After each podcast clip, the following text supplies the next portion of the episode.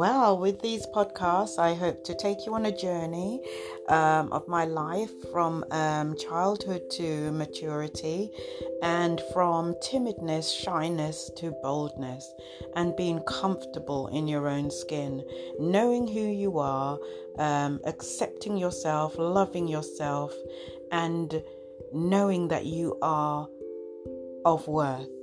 Um, sometimes life's journeys will take you through a lot of lessons until you learn the lessons that will actually mature you, strengthen you, and um, let you become a better person. Um, I've been through many ups and downs, challenging situations, but each one I've learned a lesson and it's been awesome.